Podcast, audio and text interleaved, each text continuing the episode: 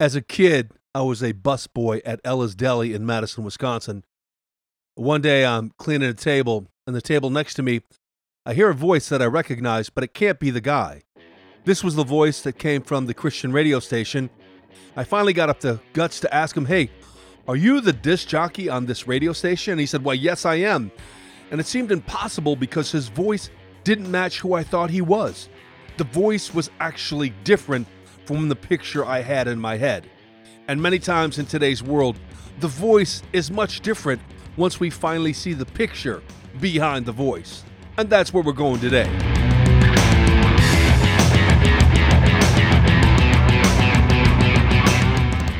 Wake the faith up, Garth Heckman, David Alliance. You can reach out to me at tdagiantslayer at gmail.com.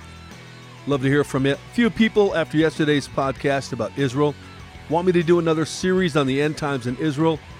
I'm not yet quite ready to do that, and uh, I might explain later why, but you never know. Hang in there. Let me hear your ideas, your thoughts. You can reach out to me again at tdagiantslayer at gmail.com. Now, some people, they read God's word and it's got some impact, right? I mean, it should. And then there are others who read God's word, and along with that impact, there's like this Rhema word that comes along, and the person gets a greater move of God in their life, a greater change, a greater power in that area. They hear the voice behind the word of God. See, faith comes by hearing. That word there is Rhema, it means the spoken word of God. That God actually speaks to our hearts and minds. We hear Him and we act on it. And while the written Word of God is vital, the spoken Word of God is necessary to push into that next realm.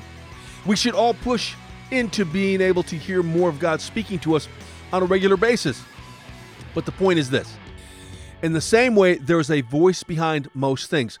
The Bible says you cannot serve God and mammon at the same time. Matthew 6 24. Mammon is money, but back then it was also a demonic demigod interesting because Jesus right here is saying there's a voice behind the voice. There is a voice behind the mammon.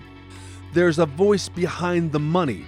Look, there's a voice, uh, really, behind most things, behind circumstances, behind the problem. There's a voice behind the events in your life. And many times we don't recognize the voices. Look, sometimes the voice is just the voice that's in our head, it comes from fears. Many times it's a demonic voice that's speaking to us. You know, the truth is, is Satan loves to intimidate. And you go, why? Because he knows he's not stronger, he's not more powerful, uh, he doesn't have more authority than we do because of who Christ is in us. So he has to intimidate us to disbelieve the power and the authority and that's in us because he knows the potential in us is far greater than that which he has. And because we have access to it, he simply needs to keep us from accessing that power, accessing that authority, and he does it through intimidation. He does it through that voice that sometimes speaks in our head. And if we believe the voice, he wins without even lifting a finger because we back off, we give up, we live in doubt, we lack taking action. Think of all the ways the enemy has intimidated us in the past few years masks, shots, more shots, more shots, more shots, social distancing, AI, global warming, earthquakes, food shortages, the U.S. fracturing over different ideals and groups, digital currency, wars, more wars, Israel and Hamas, Iran, Russia, the mark of the beast, red states, blue states, Trump, inflation, transgenderism, LGBTQ2+, and it, it never ends. When we look in scripture at when God moved, we see many things that were intimidating at the time. The storm, was intimidating. The Red Sea with the Egyptian army breathing down their neck was intimidating. The lion and the bear were intimidating. The demoniac running straight at Jesus was intimidating. Goliath was intimidating. Thousands of hungry people with only a few chicken nuggets to feed is intimidating. Imprisoned and chained is intimidating. What's intimidating you? Or what's trying to intimidate you? Your empty bank account? Your relationship with your kids? Your runaway son? your daughter who's sleeping around, your father who has cancer, your job, your health, your lack of power, your self esteem, your broken down car, your empty shelves, your stove that does not work, your marriage, your wife who is controlling and cold, your husband who's careless and cruel. Now that you know what is intimidating you, ask this question What is the voice behind the intimidation? because it's really just a circumstance. The circumstance only is intimidating if you allow the voice behind it to speak to you rather than God's voice. Just simply ask God, hey, speak louder than the other voices in my life. Ask God to stir you to take action, steps of faith in the direction of the intimidation, so that it will break the curse and that your answer will flood in.